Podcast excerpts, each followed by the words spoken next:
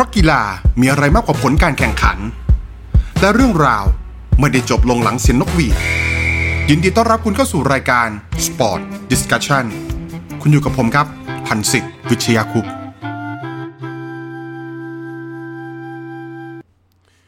สวัสดีครับ คุณอยู่ในรายการ Sport Discussion อยู่กับผม ตอกตั้มพันศิษย์วิชยาคุปนะครับ กลับมาพบกันเป็นเทปที่ 3 แล้วนะครับสองเทปแรกมีเพื่อนมาร่วมคุยกันนะครับ เทปแรกเป็นน้องกอล์ฟนรงฤทธิ์ศรีวรเวียงนะครับ คุยกันถึงเรื่องราวของฟุตบอลกันไปเป็นเพื่อนรุ่นน้องผู้บรรยายกีฬาทางทวิชั่นนะครับ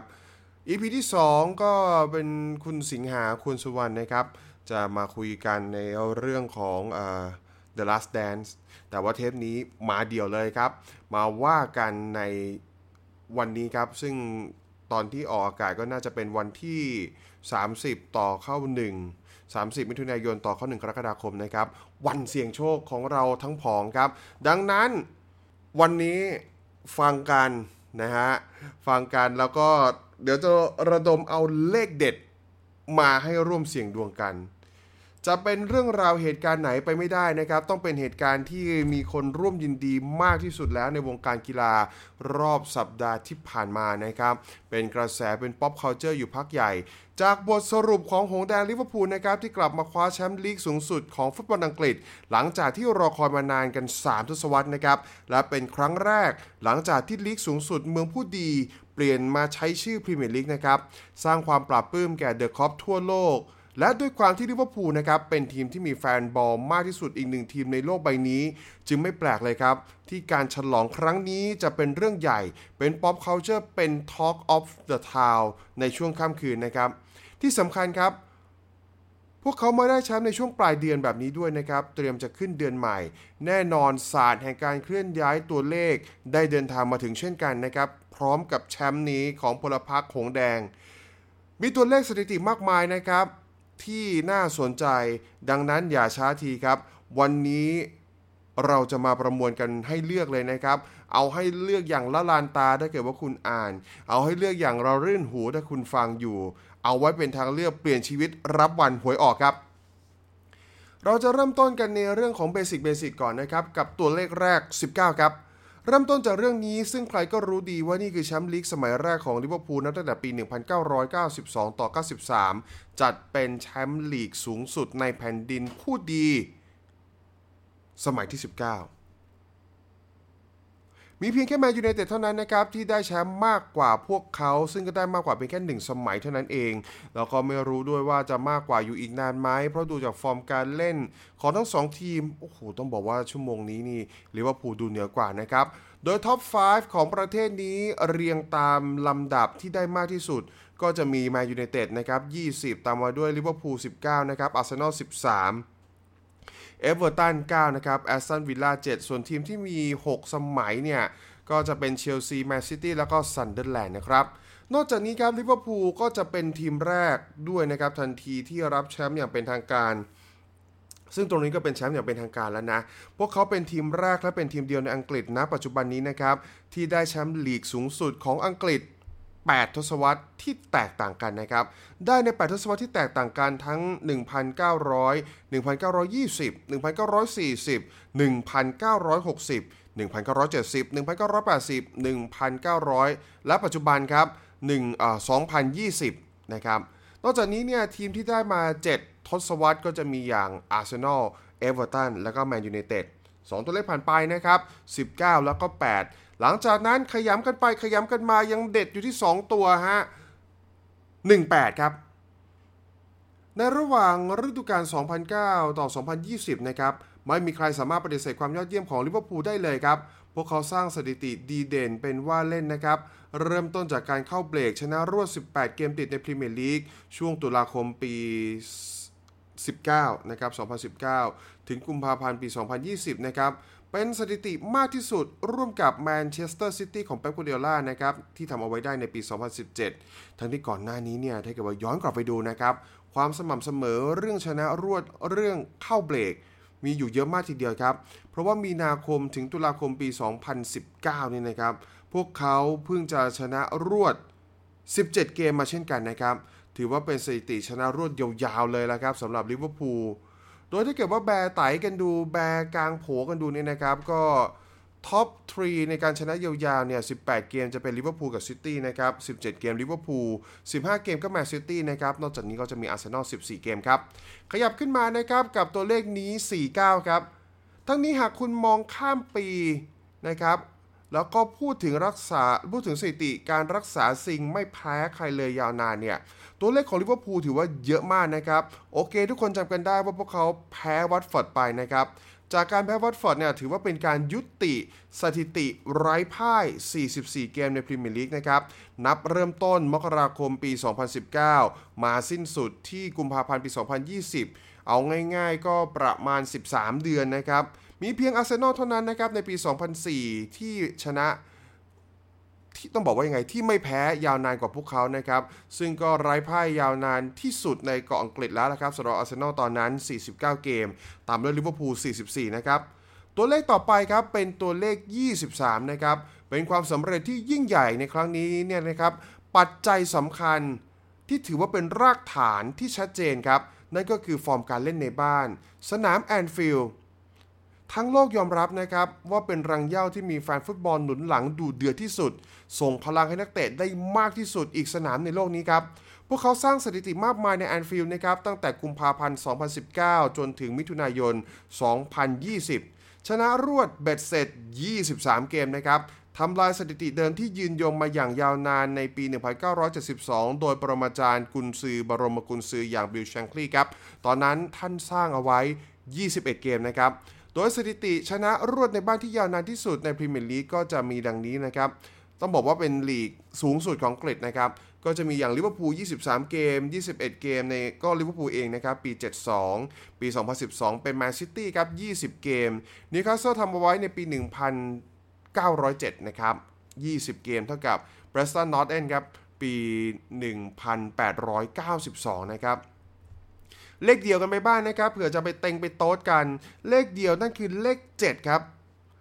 เลข 7 คืออะไร ในขณะที่ฤดูกาลเนี่ยเบรกไปนะครับจากปัญหาโควิด แล้วก็กลับมาเนี่ยลิเวอร์พูลใช้เวลาไม่มากนักนะครับกับการลงสนามเพียงแค่ 2 เกมโดยผลการแข่งขันที่พวกเขาทำได้ประกอบกับผลการแข่งขันของแมนเชสเตอร์ซิตี้ที่ไม่เป็นไปดั่งใจนะครับทำให้ลิเวอร์พูล เป็นแชมป์ในทันทีทั้งที่เหลือเกมลงสนามมากถึง 7 เกมครับ ซึ่งมากที่สุดแล้วนะครับในประวัติศาสตร์ และในประวัติศาสตร์เนี่ยนะครับมันไม่ได้จำกัดวงเฉพาะแค่พรีเมียร์ลีกเท่านั้น แต่เป็นประวัติศาสตร์ลีกสูงสุดของอังกฤษเลยครับก็ถือว่ายอดเยี่ยมเลยนะครับทำลายสถิติของแมนยูไนเต็ดปี 1907 ต่อ 08 นะครับ เอเวอร์ตันปี 84 ต่อ 85 แมนยูไนเต็ดปี 2000 ต่อ 2001 แล้วก็แมนเชสเตอร์ซิตี้นะครับ 2017 ต่อ 2018 ดังนั้นพวกเขาตอนนั้นนะครับ ขณะนั้นทำเอาไว้กันที่ 5 เกมเหลือนะครับ เหลืออีก 5 เกมก็ได้แชมป์กันแล้วเป็นที่เรียบร้อยนะครับ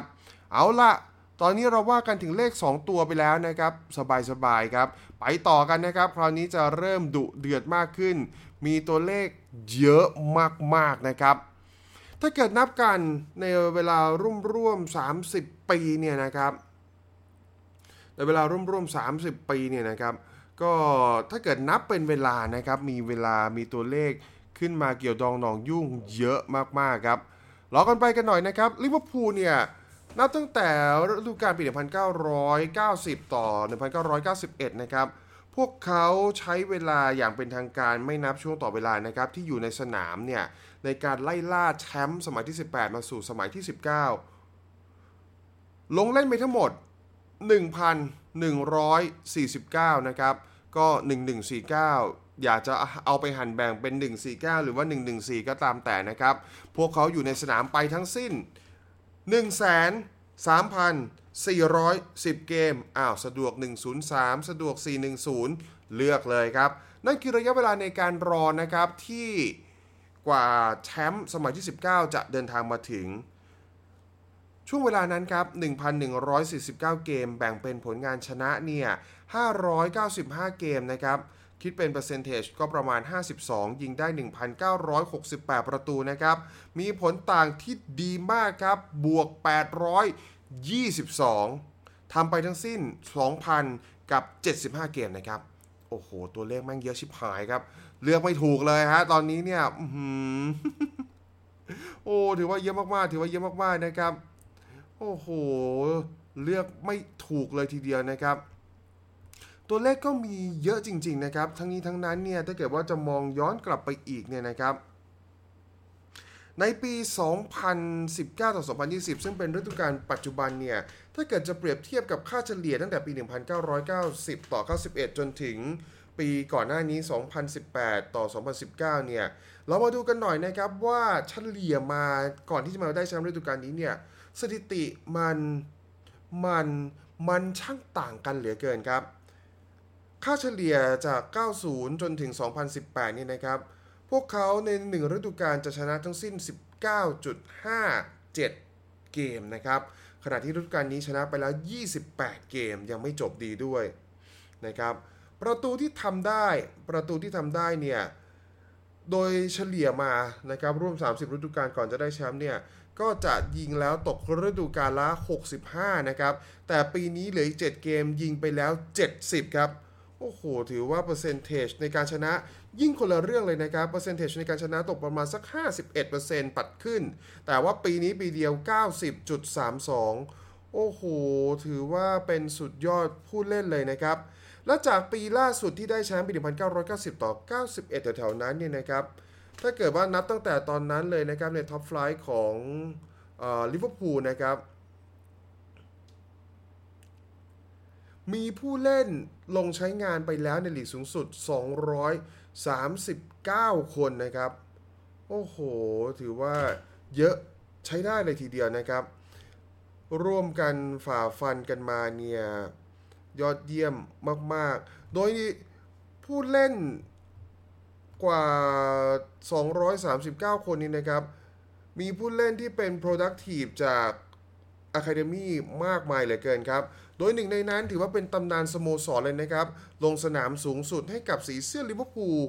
508 เกม นั่นก็คือชื่อของเจมี่การ์เกอร์นะครับ โอ้โห แล้วก็จะมีอย่างสตีเฟน เจอราดด้วย 2 คนนี้เนี่ยก็แต่แต่500 เกมด้วยกันทั้งสิ้นนะครับ เป็นไงล่ะ ตัวเลขเยอะสะใจกันดีไหมยังนะครับ ตัวเลขที่เราเตรียมไว้ยังไม่จบนะครับ มีเรื่องราวอีกอยู่พอสมควร แต่ว่าด้วยเวลาที่จำกัดจำเขียนนะครับ อยากจะลองทำพอดแคสต์ที่มันใช้เวลาในการฟังไม่ต้องยาวมากนักนะครับ ฟังกันเพลินๆ เอาสักประมาณ 20 นาทีไม่เกินนี้นะ ซึ่งเหลือไปดูเวลาเนี่ยแหมผมพยายามควบคุมอยู่นะครับ ก็พอสมควรแล้วแหละอะงั้นมาในประเด็นท้ายๆเลยแล้วกันนะครับประเด็นท้ายๆแน่นอนครับในเรื่องของความสำเร็จมักจะต้องใช้เงินนะครับ ยิ่งความสำเร็จมา ช้าหน่อยรอนนานมากนะครับ ก็คงจะต้องใช้เงินแลกเปลี่ยนกันไปเยอะเลยทีเดียวล่ะนับตั้งแต่ที่ได้แชมป์ครั้งล่าสุดมาเนี่ยนะครับถ้าเกิดว่าเขานับสรุปกันนะครับครั้งแรกๆเลยที่อันนี้เขาพากันไปดูในเรื่องราวของตัวเลขการทำธุรกิจนะครับนับตั้งแต่ 1989 ถึง 1990 ที่ได้แชมป์มานั้น มีผู้เล่นที่ยืมตัวมา มีผู้เล่นที่ย้ายตัวมาสู่สโมสรลิเวอร์พูลเยอะเลยนะครับ คนแรกก็คือรอนนี่โรเซนธาลนะครับ ยืมตัวมาจาก Standard l i a g e นะครับด้วยสัญญา permanent free permanent fee ก็คือแบบค่าใช้จ่ายในช่วงนั้นก็เหมือนยืมยืมมาเนี่ย ตอนนั้นจ่ายไปประมาณ 1 ล้านปอนด์นะครับ นับแต่นั้นเป็นต้นมานะครับตั้งแต่คนแรกจนมาถึงปัจจุบันนะตอนนี้น่าจะเป็นมินามิโนะนะคนล่าสุดเนี่ย เซ็นสัญญาไปแล้วทั้งสิ้น 200 กับอีก 18 คนนะครับ โอ้โห ถือว่าเซ็นสัญญากันอยู่ค่อนข้างเยอะทีเดียวนะครับ มีหลายคนครับที่เซ็นมาในราคาแพง ไม่ว่าจะเป็นอย่างหลุยส์ซัวเรสนะครับเฟอร์กิลฟันไดค์เอออลิสันเบเกอร์คนหลังๆเนี่ยก็จะเริ่มแพงหน่อยนะครับ คนที่ใช้เงินซื้อไปมากๆ ถ้าเกิดจำกันได้ การเข้ามาแทนที่เฟอร์นันโดตอเรสของแอนดี้แคร์โรลล์หมดเงินไป 35 ล้านปอนด์นะครับ ยิงได้ 6 ประตูจาก 44 เกมลงสนาม คริสติยองเบนเตเก้ 32 ล้านปอนด์นะครับ ยิงได้ 9 ประตูจาก 29 เกม รวมทั้งมาริโอบาโลเตลลี่ด้วยนะครับ 16 ล้านปอนด์ครับ 1 ประตูจาก 16 เกมลงสนาม ถือว่าก็จิ้มผิดจิ้มถูก เป็นเรื่องปกติเหมือนกันนะครับ แต่จำนวนเงินที่ใช้ไปทั้งหมดในร่วม 30 ปีเนี่ย คิดแล้วเบ็ดเสร็จ 936.6 ล้านปอนด์นะครับ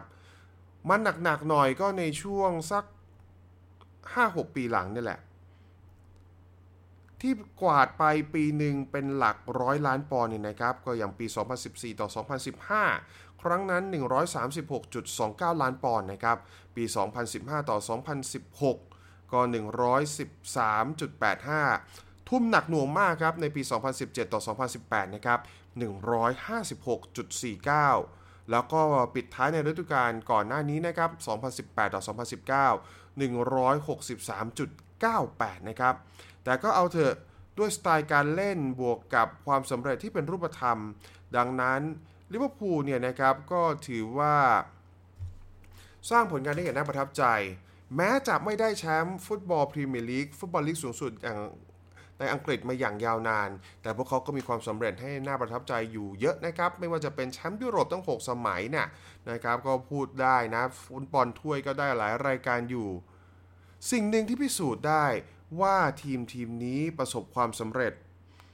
นอกเหนือจากถ้วยรางวัลแล้ว ก็คือเรื่องของผู้ชมครับ ตัวเลขที่น่าประทับใจมาก ๆ นะครับ ตลอด 30 ปีที่ผ่านมา นับตั้งแต่ที่ ได้แชมป์ครั้งที่ 18 จนมาได้แชมป์ครั้งที่ 19 เนี่ยนะครับ มีการนับการเป็นตั๋วที่เข้าไปชมในแอนฟิลด์ครับ ถือว่ามีผู้ชมอยู่เยอะมากๆปิดท้ายกันที่ตัวเลขนี้เลยนะครับ เป็นตัวเลข 8 หลักครับ ฟังดีๆ 24 698 942 นับกันอย่างเป็นตัวเลขบอกจำนวนนั่นก็คือ 24 ล้าน6แสน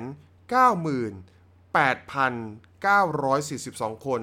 นั่นคือจำนวนผู้ชมทั้งเป็นแฟนบอลของลิเวอร์พูลเอง รวมทั้งทีมเยือนที่สลับหมุนเวียนเปลี่ยนผันเข้ามาชื่นชมความสำเร็จ เข้ามาได้ชมเกมที่เร้าใจที่สนามแอนฟิลด์แห่งนี้ครับ ทั้งหมดเนี่ยก็คือตัวเลขนะครับ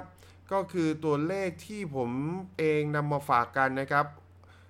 ใจจริงเรื่องหวยก็คงไม่ใช่ประเด็นหลักสำคัญเท่าไหร่นัก แต่ก็ถือว่าเป็นผลพลอยได้ไปแล้วกัน แต่สิ่งที่เป็นประเด็นหลักก็คืออยากจะขอร่วมแสดงความยินดีครับ ผมเชื่อนะครับว่าการแสดงออกดีๆ แบบนี้เนี่ยมันมันเป็นเรื่องที่ยิ่งใหญ่ครับ การรอคอยมาอย่างยาวนาน ถือว่าเป็นเรื่องที่คลาสสิกมากๆ Congratulations ครับ ยินดีครับ ขอแสดงความยินดีด้วยใจจริง ให้กับแฟนบอลหงแดงลิเวอร์พูลทุกท่านครับ 30 ปี เป็นเวลาที่ยาวนานมาก จนไม่รู้ว่าต้องอดทนนานขนาดไหน มันนานขนาดนั้นเลยครับ 30 ปี โอ้โห ยาวนานจริง ๆ แต่การยืนหยัดรอได้ด้วยความรักและพลังศรัทธา คือความสำเร็จที่ยิ่งใหญ่และงดงามอย่างแท้จริงครับ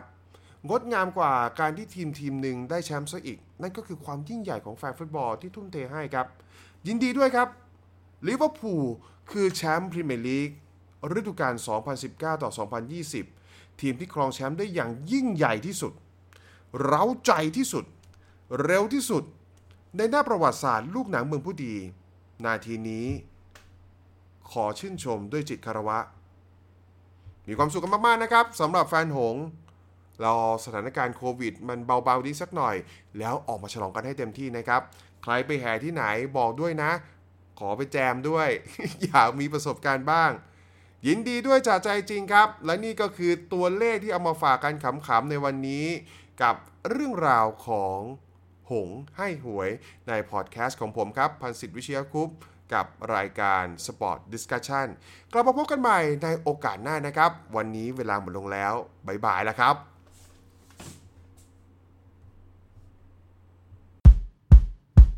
ขอบคุณอย่างยิ่งสำหรับการติดตามครับ